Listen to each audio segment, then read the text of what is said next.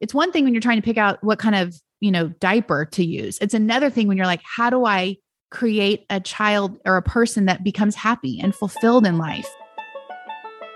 Resetters, Dr. Mindy here, and I am on a mission to teach you just how powerful your body was built to be. This podcast is about giving you the power back and helping you believe in yourself again. Let's jump in. On this episode of the Resetter podcast, I bring you Megan Reilly. Megan is the host of an incredible podcast called Who's Your Momma podcast, where she interviews mothers and has them talk about their children. Specifically, she's been started off interviewing celebrities' moms, uh, successful people who have been wildly successful in life. She, as you'll hear, she has interviewed several athletes, professional athletes. And so I really wanted to bring her on to understand what that connection was. What was that family connection that caused humans of all backgrounds to have these incredible lives because so much of who we are starts with the family unit and how we were raised. The other part that I really wanted to have discussion I wanted to have with Megan was built around our aging parents. Now, I don't know about you all, but if uh, you know you're of a similar time of life as me, I'm 52 years old.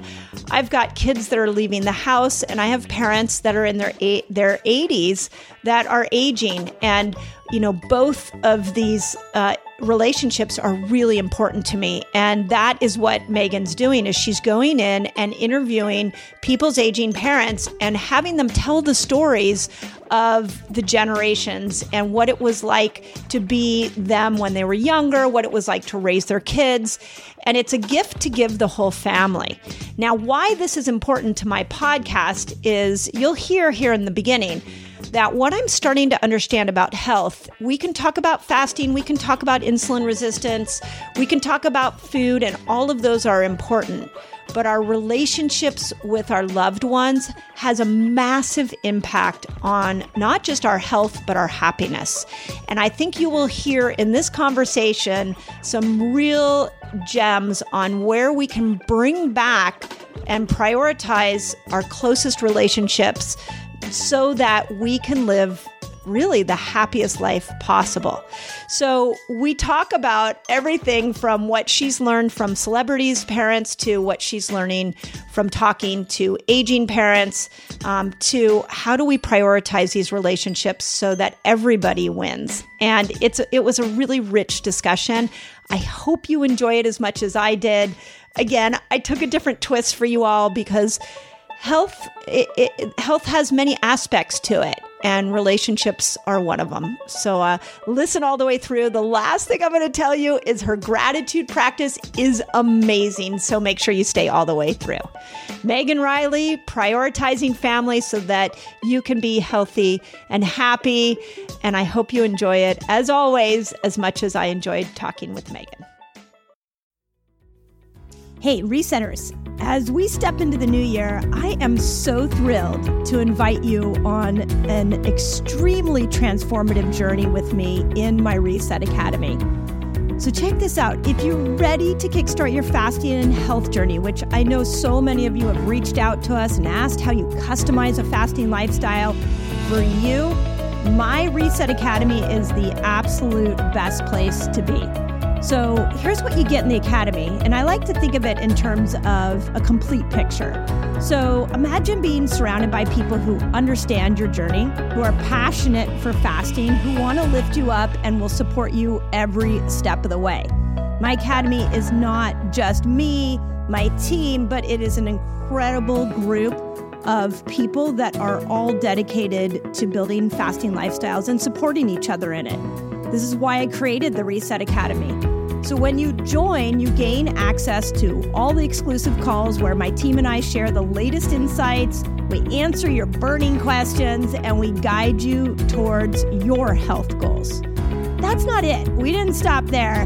By becoming a member, you're not just investing in a membership, but you're investing in yourself. I am such a fan of setting you up to win this year And my academy is the best place I know to do that.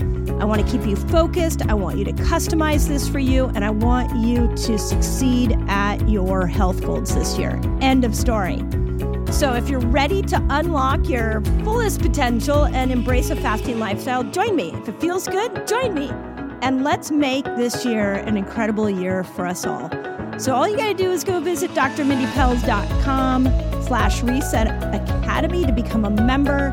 I can't wait to welcome you. I can't wait to see you on the Zoom calls. I can't wait to be in community with you. And most importantly, let's get your health goals handled and let's do this together. It's so much better together. Together. So that's drmindypelz.com slash reset academy. Excited to see you there. I'm curious if you know this study. It was one that I actually put in the new book that I'm writing. And it's the longest study ever done on health and happiness. And it was an 80 year study done out of Harvard, following, I believe they followed about 50 men, but then they followed their grandchildren as well over 80 years to see what was the number one predictor of health and happiness as you age. Are you familiar with this study? I'm not, but I'm intrigued and hanging on every word now. Yeah, there's he actually has a TED talk, the lead of the of the study, because they did it for 80 years, and people actually, you know, in the study, like of course people died. Um, they didn't say who, but they said that um, one of a couple of presidents were in the study because the study was started in 1930 with the graduates of Harvard, or the they were seniors at Harvard. So again, they didn't say wow. who they were, but they followed these men and their grandchildren for 80 years. And here's what they found the number one predictor of both health and happiness was the quality quality of your closest relationships. So if you had good relationships with a spouse, if you had good relationships with family or friends, if you had these intimate relationships that you put energy into, it actually made you live longer, made you on le- have less medications, less diseases, and you were happier. Wow. Crazy, right? That's that's unbelievable. And it also totally supports what I have seen and what I've experienced. And uh, but it's also interesting. Like I, I have not heard that. It's fascinating. But you think about the power and the energy you get from those healthy relationships. I mean, there's right. it's like a snowball effect when you have those kind of healthy, strong, communicative uh, relationships with people it's it's so powerful in someone's life. That's interesting. and the other part of that that i want to point out because is that we don't look at these relationships as being a health habit and that is what like blows me away is you know i'm in silicon valley where people are working you know i don't even like 70 80 hours a week and work and life is just all you know one big thing. And i also have found myself over the years you know with my closest friends and my parents including which i want to get into the power of what you're doing with uh, aging parents. But I forget that to stop and realize that just as important as working out is tending to these relationships. So I'm curious what you've, let's start with the podcast. And um, just so my audience knows, you've interviewed some really cool moms of, of, of pretty influential people. So I want to start off with that mother relationship. And that's a complicated one. What have you learned from talking to all these moms of famous people? It has been such a masterclass in parenting. Um, and I will tell you, one of the focuses for me has been talking to, I wanted to seek out moms who've raised people that I see to be happy, fulfilled. Um, a lot of them have been famous because it's a little more interesting and everybody kind of starts on the same page. But yeah. I've also inter- you know, I've also interviewed people that aren't famous, and it's the same story as the moms who have well-known children.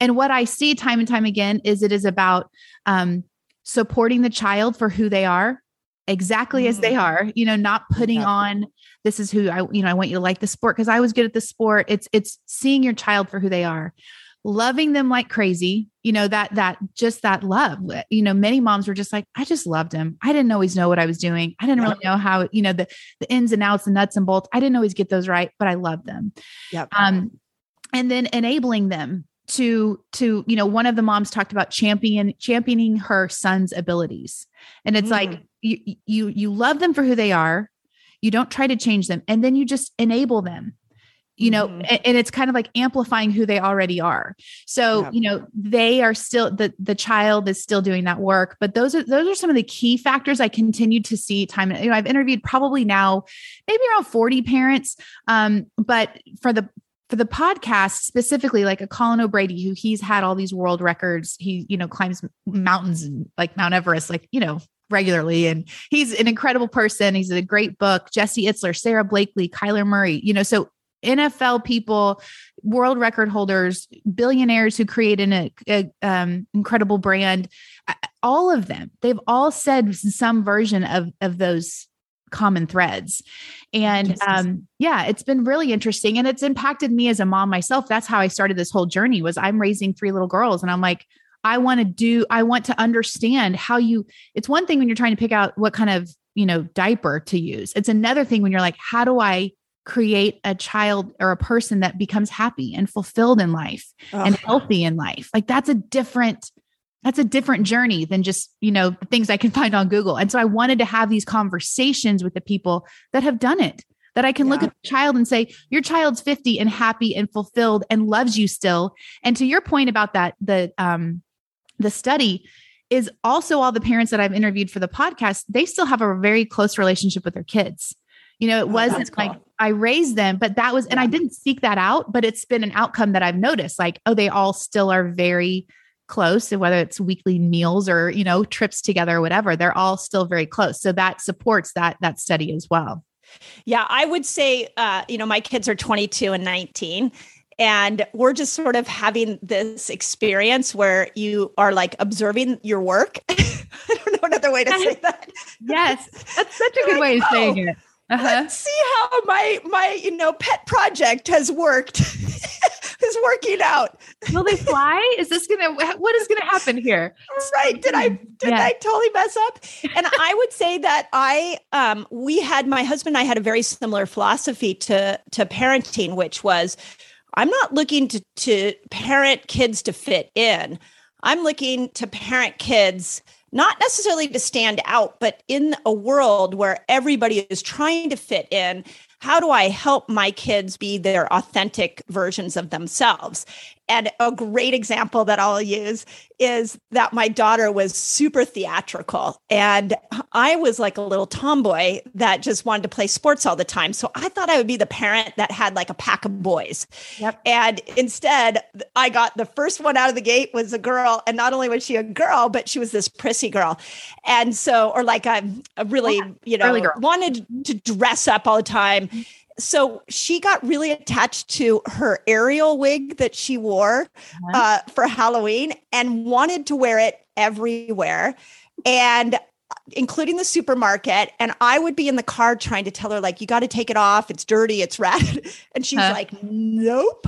And yeah. so it was really interesting as a parent to realize, oh my gosh, that's my stuff. I'm feeling self conscious to walk into the store with my four year old with this long, bright Ariel wig on.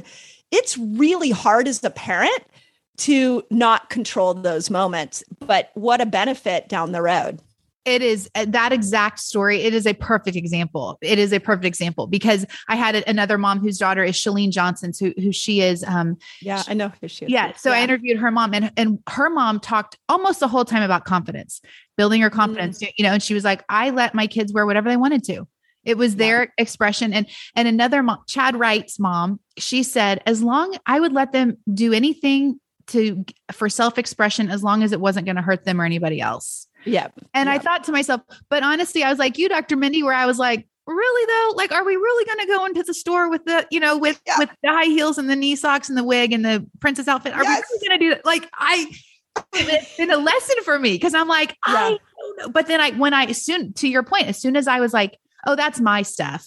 That's my, mm-hmm. you know, they are good with it. And what's more, what's more empowering for your child to feel confident yeah. or to feel like they're falling like i i would always choose them to feel confident right and to feel empowered over not and I mean that over what? Like what what is right. my big concern? So uh but that I think that that story that you shared is one that's so relatable for so many parents, but it also translates like there's a version of that with a 14 year old and there's a version of that with a 20 year old you know and you i've also learned that parents like you're never done you're never like no. i'm done you know so there's yeah there's yeah. different versions of that as and that evolves as the kids get older and i've heard that from the parents too because i've interviewed you know 80 90 year olds uh, of kind of their journey of this and you know they're like it's still hard when your child has ch- children of their own then you then you're still doing the same things that you did when they were kids so yeah. these lessons continue to show up in our lives time and time again yeah, it, it's so true. And I will tell you that one one thing I've learned having a parenting philosophy of like, okay, all I care about, I actually we we felt like there were two things that were really important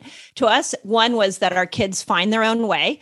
And the other one was that you're a compassionate uh, human that you that you show up in a compassionate loving way that contributes to the world not takes from the world. And so those were kind of the two themes that continued all the way through. So our daughter's 22 and she got into college and it was not for her because the way education is now is it's very like here's a bunch of information you know, learn it and then regurgitate it back. And that was so not her. So she bumped around college a little bit until we finally were like, this is not your path. It's okay if it's not your path. And what she's doing now is she's a farrier where she takes, uh, is shoeing horses. She has a passion for horses. And I told her the other day, I tell you all that to say, I told her the other day, I said, I want you to remember that anytime you try to fit your life into society's mold, you're going to be unhappy. And mm-hmm. every time you go in your own lane, you're going to be, and I'm, you're going to thrive. And I've seen that since the day you were born. And it was like a really cool moment. She's like, thank you for that reminder. So I do think the, the the threads of parenting philosophy that we were raised in show up for us in our adult years and I, is that kind of what you what you saw as the people who they were as adults really it was impacted by the philosophy of the parent?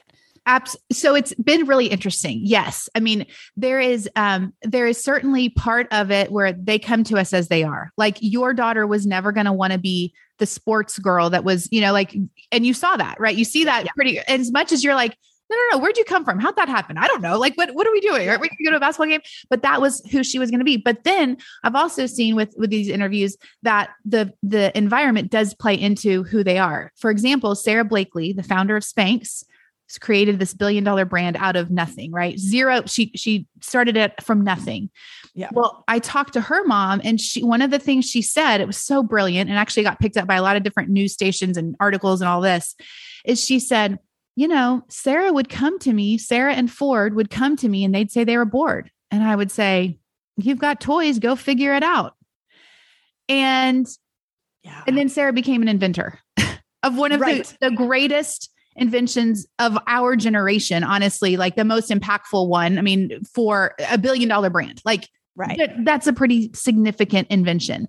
Also, her mm-hmm. brother, Ford, started a company that he ended up selling for like 40 million dollars. Also like they both have become in, inventive and in taking initiative. And and does that happen if they came from a house that that always um, catered to their needs and gave them things to do all the time? And they were in camps and they did and they never had any blank space to just mess around just right. try things. And so Sara's mom talked about she listed on the podcast uh, several different things Sara did. She'd go sell paintings to neighbors that she drew in her. She'd take her little red wagon and go sell paintings. She started like a babysitting thing at a local hotel. The hotel didn't even know it, but she was like, I just could go in there. They'd let me go, and I just take people. You know, people. You know, I mean, one thing after another, and it was it was a combination of like, of course, there are things that are natural to who Sara is, natural to who your daughter is, natural to all of us. But then that environment, the things that those parents really care about, and the way that you're raised can really back to amplifying it can amplify even more who they are and what they're doing. And it sounds like that's what you're seeing in your child like those things that you guys really cared about are coming out even more in your kids. So you know which would have been different if they were raised in a different household. So it's been important for me to see understand like honor who your child is but then also know you make an impact and the things that you care about will come out in their life and could really serve them in a great way uh, when that's yeah. coming from that place of love and consistency. Have you uh, read Maye Musk's autobiography? I have not. Elon Musk's mom? I have not. No, but she is on my list. oh, yeah. Well, I don't have a connection for you, yes. but she yes. you you uh but she p- p- pretty much said the same thing that that her kids were when they were bored, she would say, "I don't, you know, that's your problem, not mine. Figure out what to do." And then mm-hmm. look at Elon Musk, you know. So yeah. uh, it is really interesting. The other the other flip side of that, and this ties into the health and happiness study, is then, you know, as we get older, we sort of that relationship really shifts. And i will tell you i'm seeing that in in my own life with my kids. I'm seeing it with my parents. Like you know a lot of my audience is are, are they're around my age. And mm-hmm. we're in this really unique time where our kids are are grown up and out of the house and our parents are aging and actually have a little bit become like our kids now. Like my husband and I are trying as empty nesters, sort of thinking about, well, what do we want to do in this next journey of our lives?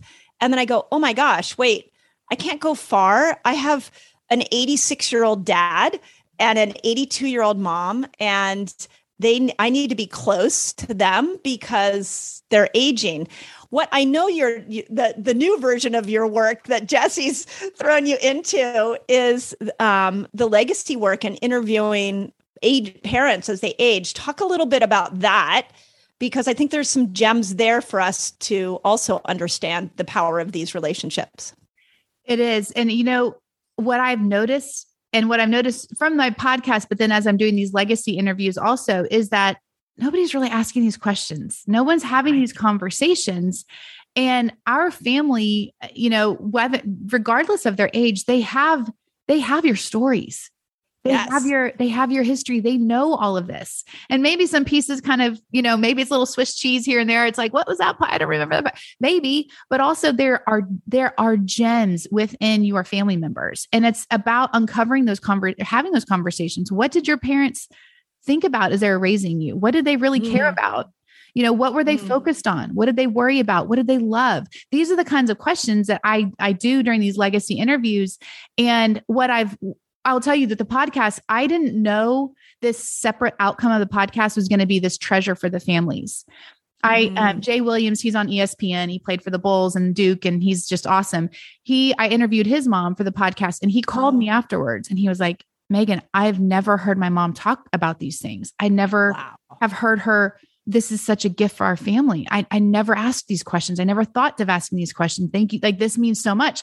And that was early on. And I was like, oh, yeah, like that is that is a gift because yeah. it hasn't these questions haven't been asked. Yes. And um, and it's for me, it's so awesome. The other part of it that I love is we're giving a spotlight to these legends in our family who have done it. You know, if yeah. you have a close relationship with your parents and you are an adult, your parents win. Like they win the lottery of right. being awesome parents. Like, and that's yeah. what those of us that are parents, like that's what I hope that when my kids are 40, they want to talk to me and hang out with me. And and I do with my mom.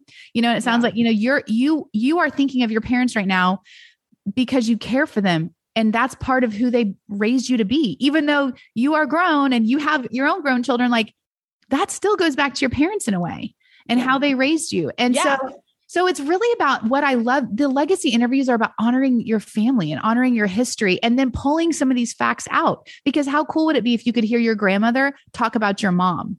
How cool would it be oh to hear like that would be really cool. You know, yeah. like, oh, well, when she was little, she did this. And then what if that's what you did too? Like it's just it's it's these magical like treasures that are buried that don't normally get uncovered. And I have absolutely loved doing these interviews and even the ones that are not for my podcast that are just for these families it's so cool because you hear these things yeah. come out and you're like this is going to be so cool for their family forever and it's priceless it is priceless Amazing. and yeah and, and it's really honestly celebrating those relationships and celebrating the people in your life that have been there all along the way and um and i love i love getting to honor that and celebrate that and and i think understanding the qualities that got handed down to you that make you an awesome person like to the example you were using like i don't think we give enough credit to uh, our the environment and the people that raised us. And I know some people listening to this are probably maybe had horrible upbringings, but there's always a, a thread, a, a, gem in there that made you who you are today. Mm-hmm. So, what I'm kind of curious, what kind of questions are you asking the uh, leg on the legacy interviews? And honestly, I want to have you do both my parents and my husband's parents. I I told yeah. my husband about what you were doing for Jesse's group, and he's like, "Oh my god, we need to do that." And but yeah, wait, yes. wait, wait till you meet my my parents. Like they'll chat your, they'll be your best friend. They'll have you over. Like pretty soon, you know, you'll be sitting in their house, you know, t- talking about life with them because that's how they are. But what what kind of questions are you asking, and what and what kind of answers are you are you hearing? Yeah, I love it. And I will tell you to your point about some houses not being like a happy house. I what the other thing I've loved is like the legacy interview could be with an aunt or with a teacher or like mm. I think mm. it can come like you don't you know, sure, it's great if it comes from your parents and if you had that traditional, like wonderful thing. But I also just feel like we all know well enough to know like things don't always fit in the box. So the legacy yeah. can maybe be coming from a next door neighbor that kind of raised you. Like that's still an important mm. conversation or an adoptive parent that came into your life later. Or, you know, there's just a lot of versions of this. And that's why I love that they're called legacy because it's like a legacy can be left to anybody and it can be from anybody. Um, I love that. Really, the impact that it makes on someone's lives. Um, and so, but the questions I ask, so it kind of depends, and I customize it, of course, when I'm talking to these people. Because if it's uh, the other day, I mar- or I um, spoke to a couple that have been married for 54 years, and they did it together, and so I was like, how you know what how did you meet? What was that like? What you know and and then hearing those stories and what was it like? What did you do as newlyweds? And you know so having those conversations which of course like their family hadn't had those you know that's not normally what people right. sit around and talk about like how did grandma and grandpa meet? Like i mean a little yeah. bit but then like what did you think when you they got married? And what did you do what did you guys do for fun as newlyweds? And you know so we kind of will cover some of that but then um you know a lot of it will be what what did you focus on as a parent? What were you trying to instill? What mm-hmm. characteristics mm-hmm. did you see in your kids that stood out to you? Um, because I, I, and that's been really interesting from my podcast and the legacy interviews to to hear so many of the the things that are like we know Jesse, you know Jesse Itzler, we know Jesse to be this vibrant, energy filled person. Well, his mom shared a story that when he was in sixth grade, the teacher came in and said, "Everybody, we're going to have a spelling test," and he goes, "Excellent." And I was like, that's Jesse Itzler. Like, yeah, that's totally him. It's always been him, you know?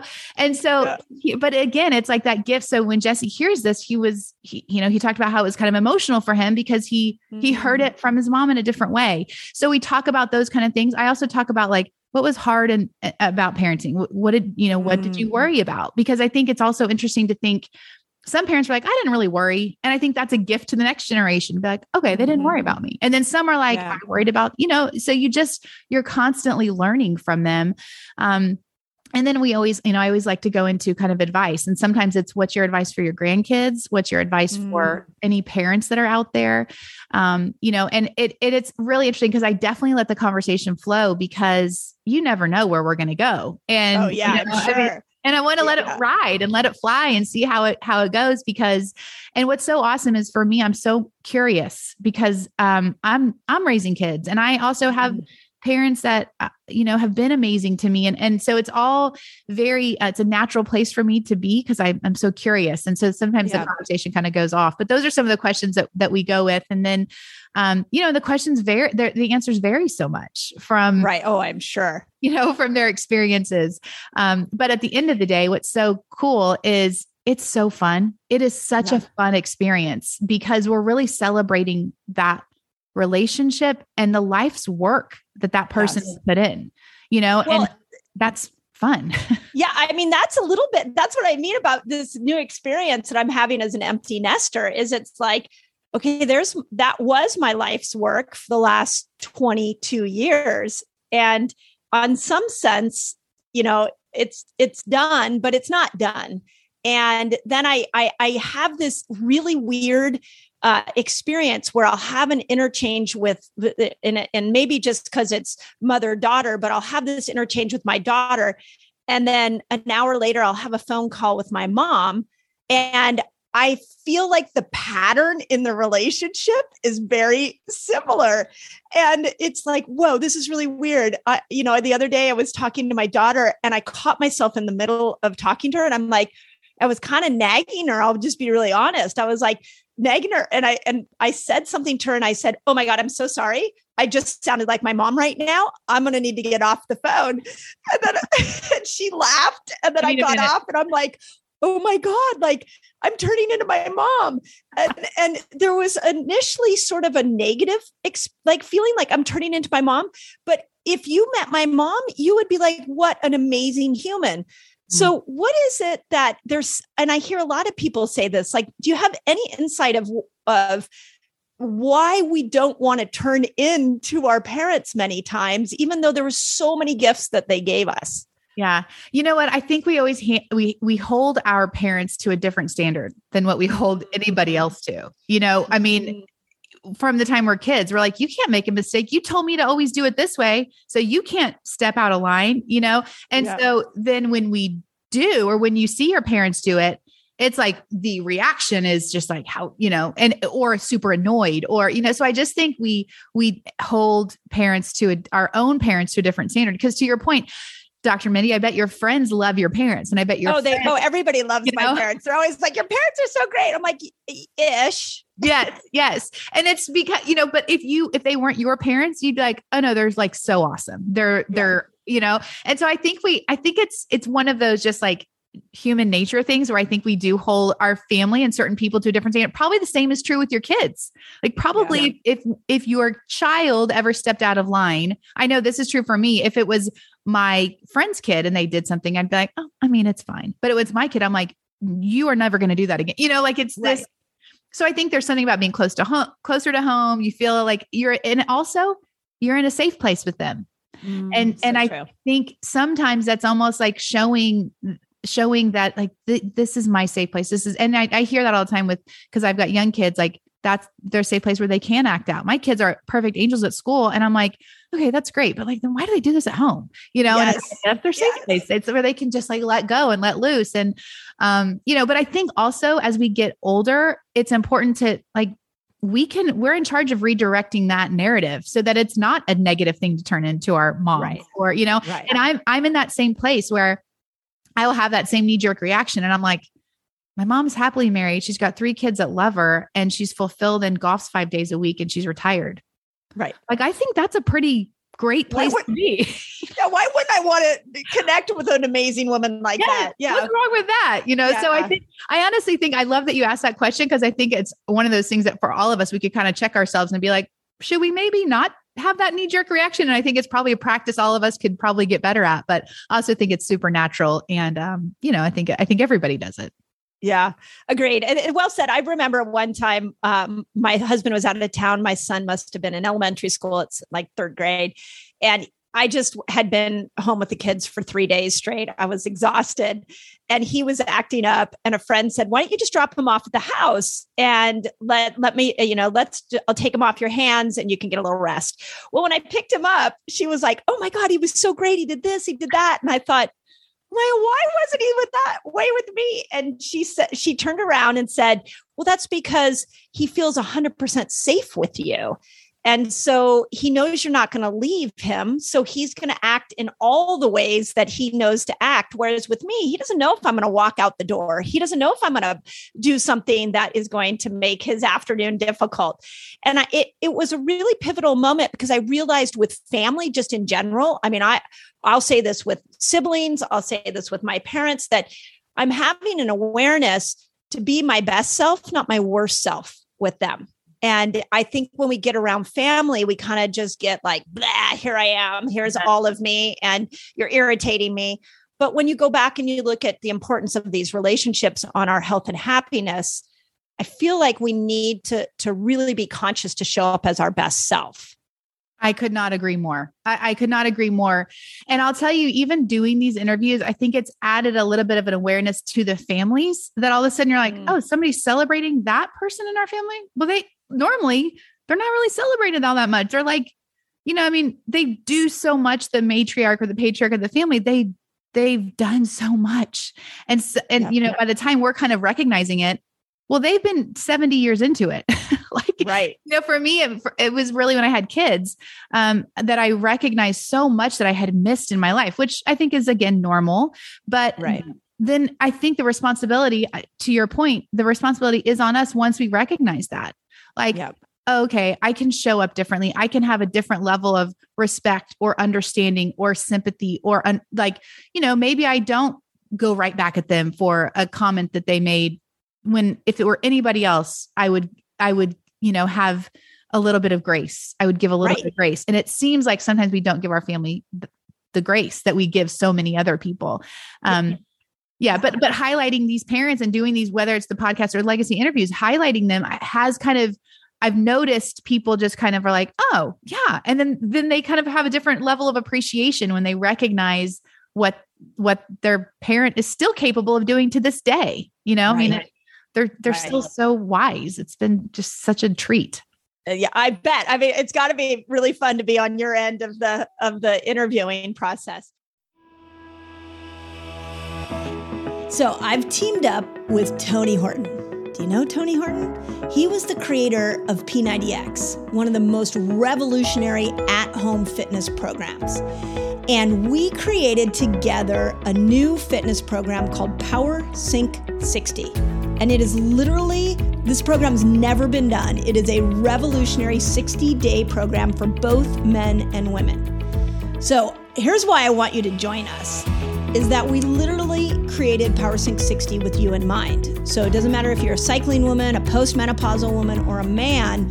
One of the things I brought to Tony was that when we work out, we have to think about our hormones. And he had never done that in the millions of workouts that he's created in his lifetime. We also included a free bonus meal plan and a customized tailor way you can eat right for yourself. Also, of course, we put some fasting in there, and it was a beautiful meeting of the minds. So, I it, this is like a passion project that I'm so excited to share with you.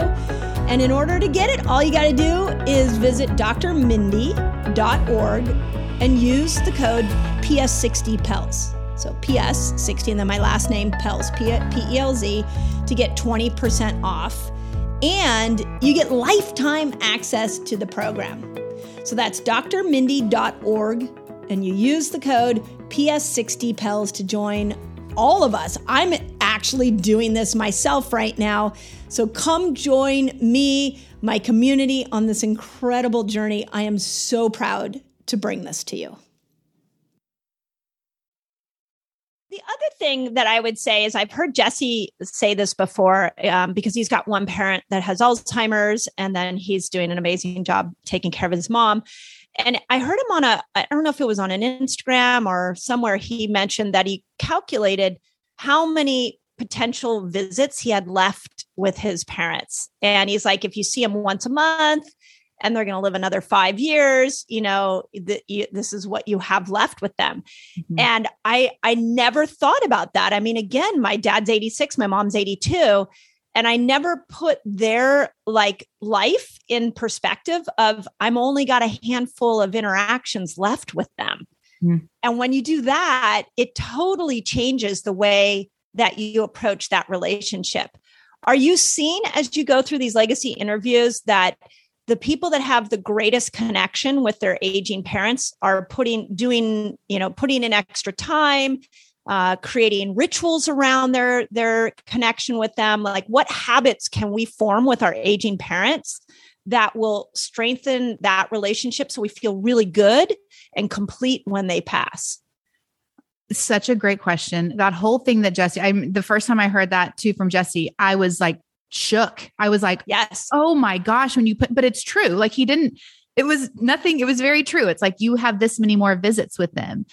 Um. And so, so rituals that, that was gonna, you, you took the words out of my mouth. That was, that is one of the major things I've, I've, there's a lot of Sunday, Sunday meals, or this is yep always do this. And then for you know so getting together regularly is something that that a lot of them do. For those that aren't around they a lot of them have they do trips. Like we do we do this mm-hmm. trip this time and we always go here for it's a very um thoughtful mindful connection that the family continues to have. And i think mm-hmm. we all know that it gets life gets busy. Life gets crazy. You've got kids. Right. Schedules, you've got school, it's all those things like you were talking before, like your schedule is so all consuming. The families that I have interviewed, it is they're doing life together.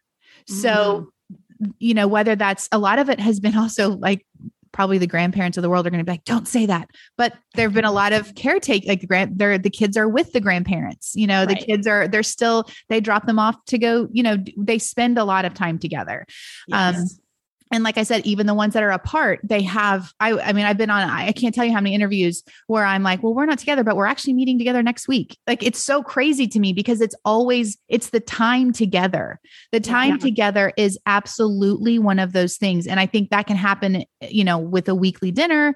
That can happen with little babysitting moments here and there. That can happen with trips. I think it depends on of course the the dynamic of the family. Um, but that time together is key. And then i honestly think you know it comes with the level of respect that you have for the, those relationships. Yes. So you have to prioritize the relationship and the relationships i have seen have all been prioritized the the mother and the child the father and the daughter the father you know like the parent mm-hmm. and the child relationship has been a priority even Love when that. the child becomes a mother that's yeah. still a relationship that is prioritized the grandparents prioritize their relationship with the grandchildren yes. and and also what's happening is the grandchildren are seeing the priorities of their parents and their grandparents and then that's yes. continuing on for generations so when yeah. there's an 80 year study and you think what's been passed down well the thing that can like those relationships that's what's been passed down the connection yes. between the different generations yeah and uh, that's that's been a key for for every interview I feel like I'd love for you. I'd love to like have this conversation like three years from now after you've done like a whole nother set of interviews. But I'm curious if different cultures prioritize aging parents different. Um, I would, I, I feel like in our family, both sets of parents were really intimately involved when the kids were little and a part of their lives. And then there's sort of becomes this moment where you don't need them to babysit anymore. You don't need them to like help you out. And so that it, it, shifts. And so you have to come up with new ways to connect with them new ways to pull information out of them do you think our culture and i, I have a worldwide audience but I, i'm just going to say do you think here in america we don't prioritize the wisdom of aging parents enough um, I I, pro- I would say my knee jerk reaction would be that's probably fair, but I would say my experience is that's not the case. So the the, mm. the relationships that I have, but I, but keep in mind I'm seeking out parents or I'm seeking out interviews with people that their child is like the goal you know and so i haven't been and so i think the thread is that maybe that we they are honoring their parents and that's a part mm-hmm. of why they they their children become fulfilled and happy adults those are the people i'm targeting and that's what i have seen time and time again across all different um backgrounds and cultures yeah, i yeah. you know i i interviewed uh ramit sethi he's a he's a well-known um financial advisor on Instagram and he's got books and he's awesome. His mom had uh was in an arranged is in, in an arranged marriage and they've been married oh, for wow. 50 years or whatever. Yeah. And it was one of my favorite interviews because I was like, they started as an arranged marriage and then they came over to, from India. Like she met him and then they got married. Like it was, it was unbelievable. And it was, you know, their relationship. It was, it was still prioritizing the relationship and how they raise their kids and, and the respect that their children have for them to this day was similar to what I've seen Jesse's respect for his mom and Sara and you know your respect for your mom. So so I think part of it is that is the answer that is the key that is what is so powerful. I don't know that I would say across the board that we do that you know better than another culture so I, to right. your point like i have got some more work to do to, to be able to pinpoint that but i would say i see it in all the interviews that i've had is that there is that honoring of the parents I think honestly, the legacy interview highlights it even more because no one really is asking these questions or putting the spotlight on the parent, which everybody yeah. can. Like you can take these questions I've thrown out and go and sit down and record this conversation for your parent. Right. Um, but but I have seen that when there is that respect for the parent and for who they are and what they've done, the outcomes are wonderful. Yeah, amazing. You know, and and that when you respect something, you prioritize it. Exactly and, whether it's your health or your business yeah. or your family. I mean, it's that's, it's absolutely right. your intention of what where are you putting your energy, your focus, your love, your care. Yeah. yeah.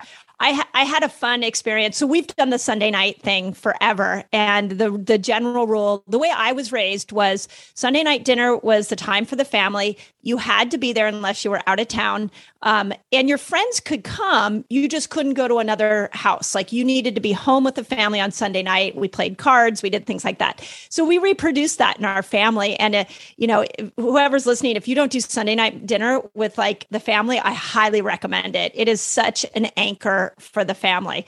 Well, so my kids have really interacted with my parents um, quite a bit. And the other night, we were celebrating my daughter's 22nd birthday and we were out to dinner. And my son is a freshman in college. So he decides to come. We're like, Will you come? You know, it's like all exciting that he's going to like actually leave his dorm room and come out with us. So he comes out, and there's this sweet moment where I look over and my 86 year old dad is like leaned in and i can see my son telling him a story and I caught the, I caught it on camera. I actually put it up on my Instagram because I know exactly what the conversation was. My dad, honestly, he wanted to know what it was like to be a 19 year old frat boy college guy. And my son was telling him, and the joy in both of their faces, I had to capture it on camera. I I was like that. I mean, nobody. My dad was living vicariously through my son, which mm-hmm. was just just mind blowing. And what is more powerful than that? Like that, eh, yeah. the, the, human connection, the memories that your son will have from that, you know, the joy that it's bringing your dad in the moment and the fun. And then who knows what he mm-hmm. can say to your son then as a way to relate or not relate. Yep. Or, you know, I mean, it's just to me, it's those moments being able to be like, that's what it's all about. That's right. it. Like yeah. that is, that is the purpose of life you know? Right. i mean and and and honestly to your point like with the sunday dinners like you prioritize that relationship for your son and yeah. for your dad by yeah. by continuing that. And that was a conscious decision that you made to say we're going to keep doing this because i'm pretty sure you're a busy lady your family's busy. You probably yeah, didn't feel like let's add an add you know i mean you could have very easily not done that and nobody would have faulted you.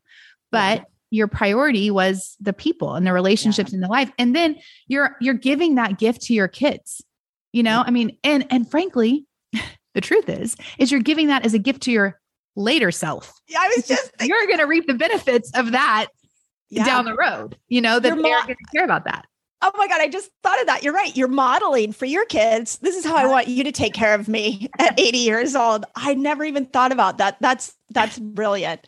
What what have you noticed about conflict? Because the other thing is, you know, I always laugh. My sister is two years older than me. And there are moments when, like, the four of us will get together and we just go right back into my sister and I go back into our teenage selves. Like, everybody operates in these weird places in the family. What have you seen as far as either from talking to the parents of successful people or the legacy interviews? How are people handling conflict and not letting it get in the in the way of the relationship?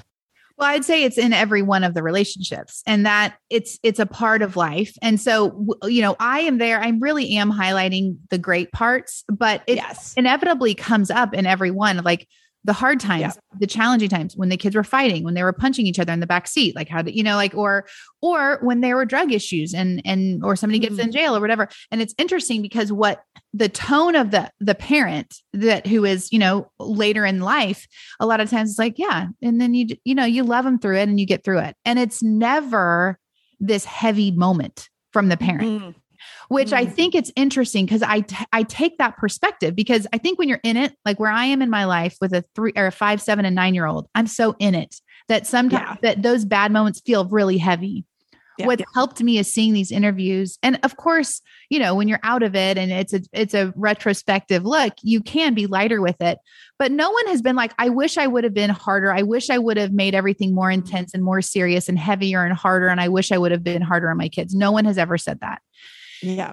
And those are kind of that's kind of how I've metabolized the the conflict conversation is, you know, everybody talks about moving through it in their own mm-hmm. way. You know, they don't quite say it that mm-hmm. way, but they all kind of were like, you know, and then they grew out of it. Or and then we talked about it and, you know, and and sometimes the parents many of the parents have been like, you know, I had expectations and they didn't meet them and so there was a consequence. You know, and it's a very just kind of matter of fact but it's just moving through it. And yeah you know and and that's I, that's helped me to be honest when i'm in those moments where it feels heavy that i just remind myself you know no we're we're going to move through it and this is for parents that have had kids struggling with drugs or struggling with grades or struggling yeah. with you know those kinds of things not small things but no one no one really feels like they wish they would have carried it heavier if that makes sense right. they all yeah. kind of just feel like they move through it and they continue to love and and some of them has still you know some of them have still had some issues here and there because we're human and you know not everybody you know the greatest decisions aren't always made but everyone just continues to love love their kids through it and um and move through it i would say. Keeping kind of that momentum going forward and knowing you can't get stuck in those hard moments. That's what i see from the from the different interviews. I um i will tell you one of the biggest struggles i've had as a parent is uh you look at a snapshot of where you are or that your child is in time mm-hmm. and if you don't like it you're like, oh my God, if you don't get this under control, then this is going to happen. And then this is going to happen. This is going to happen. And as they get older, I really am a big believer in small kids, small problems, big kids, big problems. Like, yes. and, and the big problems are scary, like crazy scary. Mm-hmm. And then you have to like remind yourself that like it's just a phase but i think actually the older you that my kids get the the harder the more detached i need to become because I future trip if they don't get this under control right now, what's going to happen five years from now?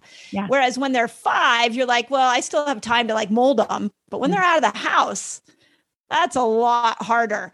Yeah. So did you have you seen any patterns where parenting shifts as the kids get older? Uh, have you noticed that at all? Yes, definitely. And that's actually a, it's a, a question I end up usually asking at some point, like, how did, you know, when did that relationship shift or how did that shift? And a lot of times it, the common answer is usually like marriage. You know, when your child mm-hmm. gets married, there's this kind of shift where you're like, oh, yeah. okay, I am not your number. I am not your go-to anymore. You, yeah. I need to cleave totally. Like this, yeah. this cannot be my thing. And I don't think, I think now I know as a mom, I'm like, I mean, you can say that and you need you need to step back but our headspace many times will still be thinking all those things.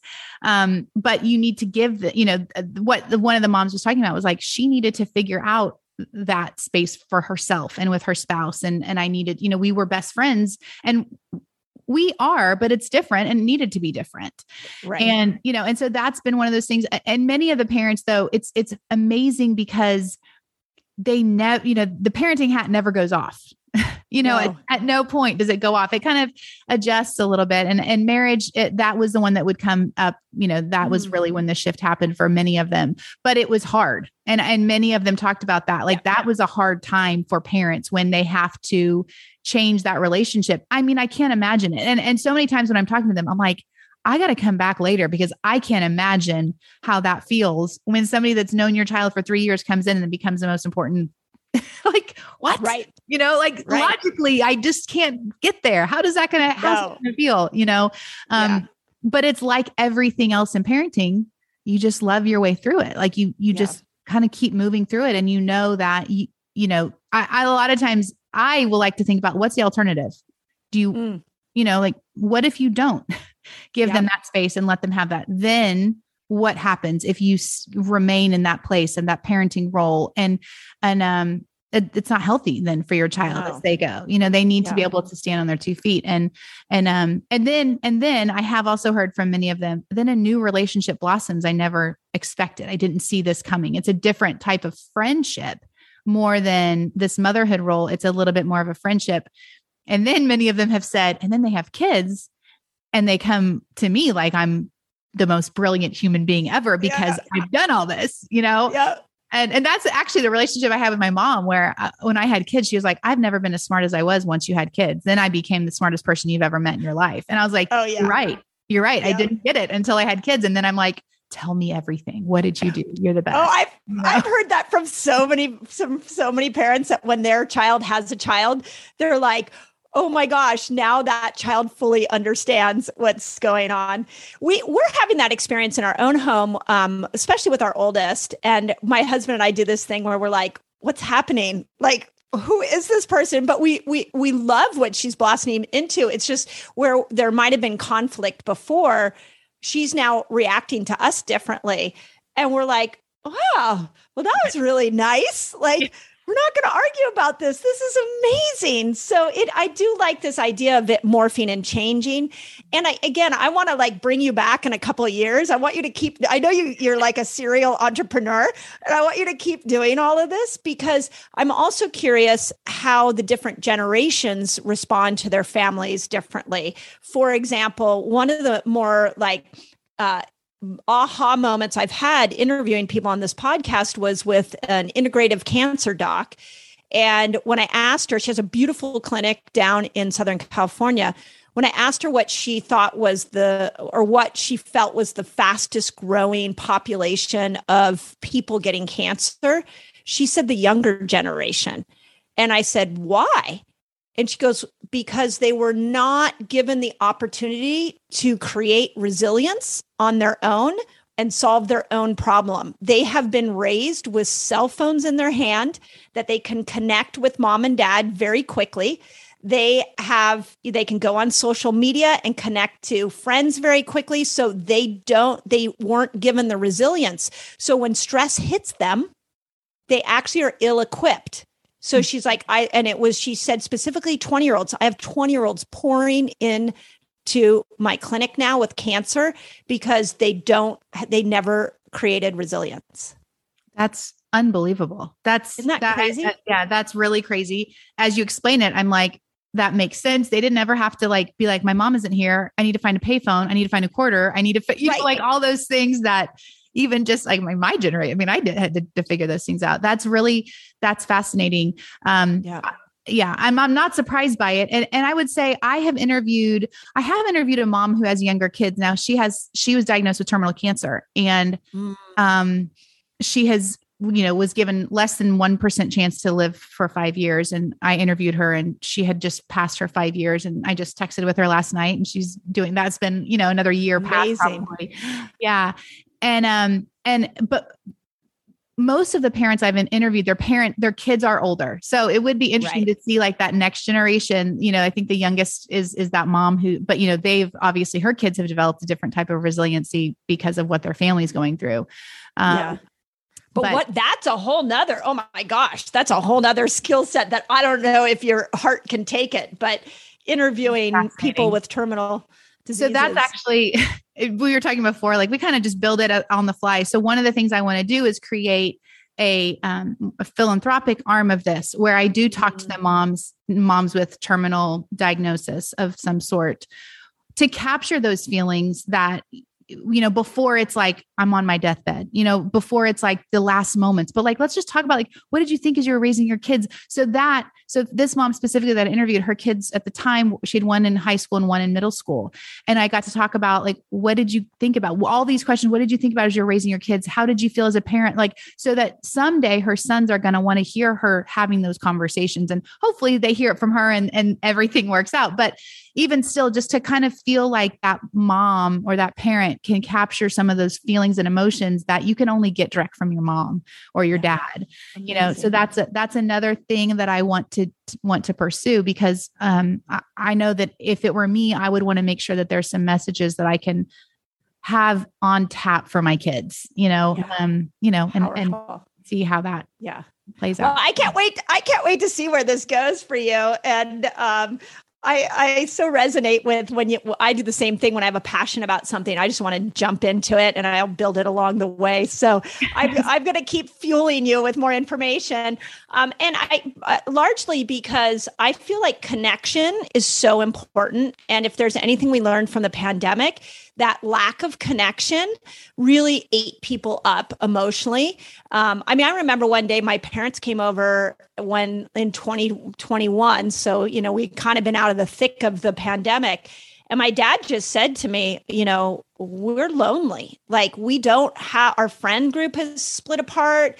People are arguing over who they should go visit and he it was a really sad moment. He said i think our best friends right now are you and your and my husband And it was a very sweet moment, but then it also reminded me the responsibility I have as a child of older parents in this day and age. Yeah. So I'm going to just keep encouraging you to keep doing what you're doing, whether you have time to do it or not. I know. No, I love it. Well, I definitely want to interview your family, all of all of them. And I want to interview you for my podcast because you've oh, raised amazing. So I'm like, I, feel like we're leaving this conversation with many interviews ahead of us. Yes. Um, for sure, for sure. Well, yeah. so my next book, so the I, the book that will come out at the end of this year is Get Fast Like a Girl. It's a fasting manual for women. Mm-hmm. The next book I want to do, and I'm actually currently researching it. I don't know how it'll unfold. I want to do something on the neuroscience of community and connection. Mm-hmm. When you go and you look at like nature, for example, like trees, like the roots of trees intertwine underneath the ground, mm-hmm. and the trees actually will give extra um, uh, energy to a tree next to it that might be dying. And there's so many examples of connection and how it makes us thrive.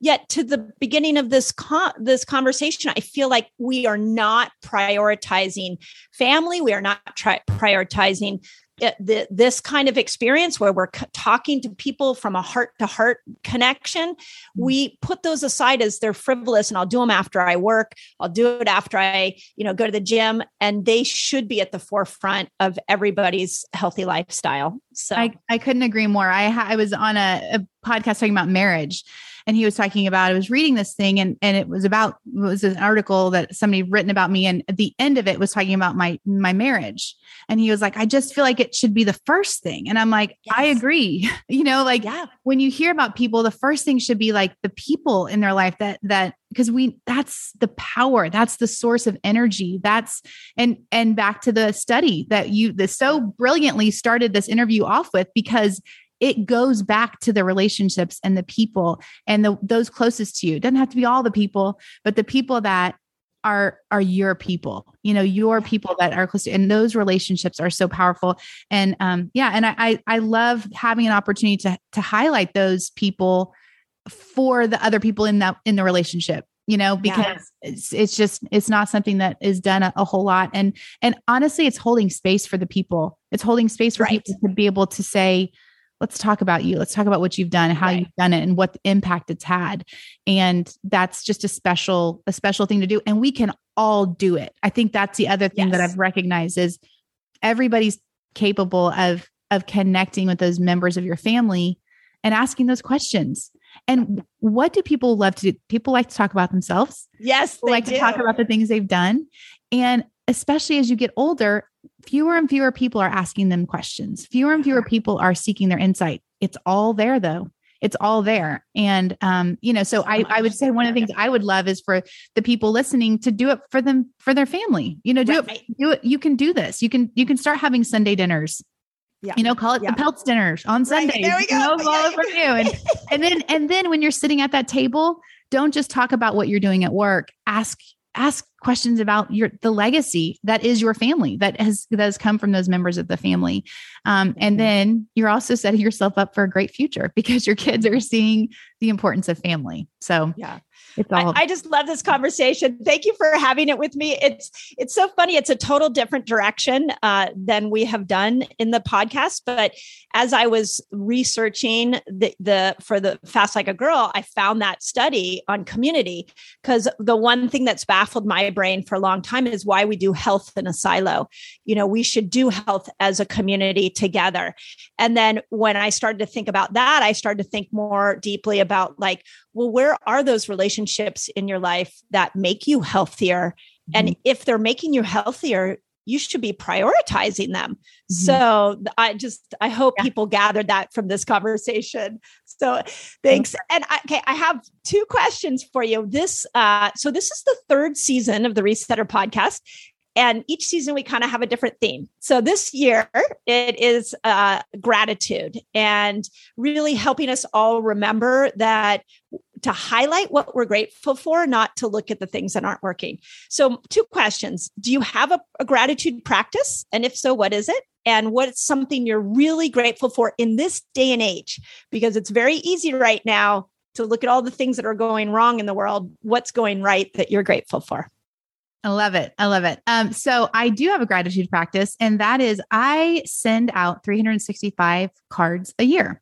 So I send out handwritten notes. Um, one, I mean, it's technically one a day, but I usually batch them. And I, it is my gratitude journal that I put out into the world. Um, I do it to encourage people, to thank people, to let them know I'm thinking of them if they went through a hard time. And I have found it to be really impactful for myself, which I didn't see mm. coming.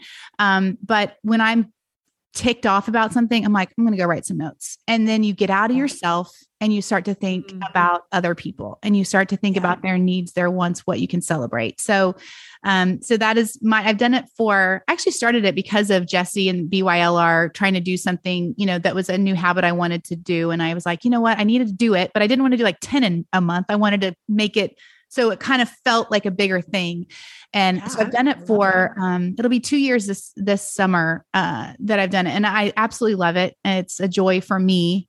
And then yeah, that's so that's my gratitude practice. I love it. Yeah, and then um, thank you. And and the thing that I am grateful for right now in this moment would be um, I mean, I I feel so grateful for the relationships in my life.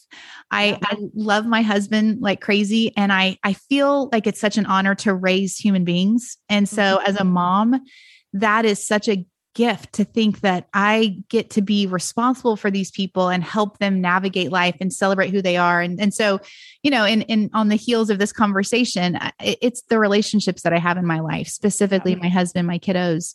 Uh, it's it's such a gift. And yeah you know, it's not always it. easy or perfect, but it's certainly a gift in my life that I'm grateful for. You know, I have a new thought based off this conversation. I think when I meet somebody new, from this point forward, I'm going to uh, go straight instead of like, oh, what do you do or where do you live? I think I'm going to ask, tell me about the five closest people to you. What are those people Ooh, like? Yes. I love Wouldn't it. that be neat? It's kind of like, have you ever gone into somebody's house and you look at their books because their books kind of tell you what they're thinking about? Yes. I yes. think we should start asking about the closest relationships, and that'll give you a really deep insight into the person. Yet while it's also putting relationships on a pedestal versus like your job. Like, I don't, you know, I mean, that's always the go to. And it's like, what does that really tell you about somebody? Right. I don't know. You know, I love that. I, I like that. It's yeah, a great idea. Yeah. Well, Megan, this is awesome. How do people find you? I, you know, we were laughing just for the you guys listening. We're laughing because this legacy interview is a new, a new skill or a new venture you're on that Jesse really put you into, but such a needed one. So we're now going to say that you are launching legacy interviews. Yes. yes. And, and your podcast, how do people find you, your podcast? Yes. Uh, so people can go stalk you. Thank you. Thank you. So, um, I am, my podcast is at, uh, on Instagram. If you go at Who is Your Momma Pod, that is me. It's M O M M A. It's always funny to like all the ways people spell mama. Um, but I'm actually yeah. relaunching it, which is very exciting. So, um, so it will be available when people listen to this. My podcast will be on all the all the normal platforms. Um, so that's exciting. And then I'm very active on LinkedIn. My business side of me comes mm-hmm. out on LinkedIn. So Megan L. Reilly on LinkedIn there. And then whoisyourmomma.com is where people can find out more about the interviews. And that's where people can get their own legacy interview scheduled. Um, right there on the Who Is Your Momma nice. Who Is Your Momma podcast or Who Is Your Momma it was, it was announced on the Resetter podcast. Boom. It's Yes, it's happening. Dr. Mindy said it was going to happen. Here it is. Legacy interviews coming to you today. Thank you so much for joining me in today's episode. I love bringing thoughtful discussions about all things health to you. If you enjoyed it, we'd love to know about it. So please leave us a review, share it with your friends, and let me know what your biggest takeaway is.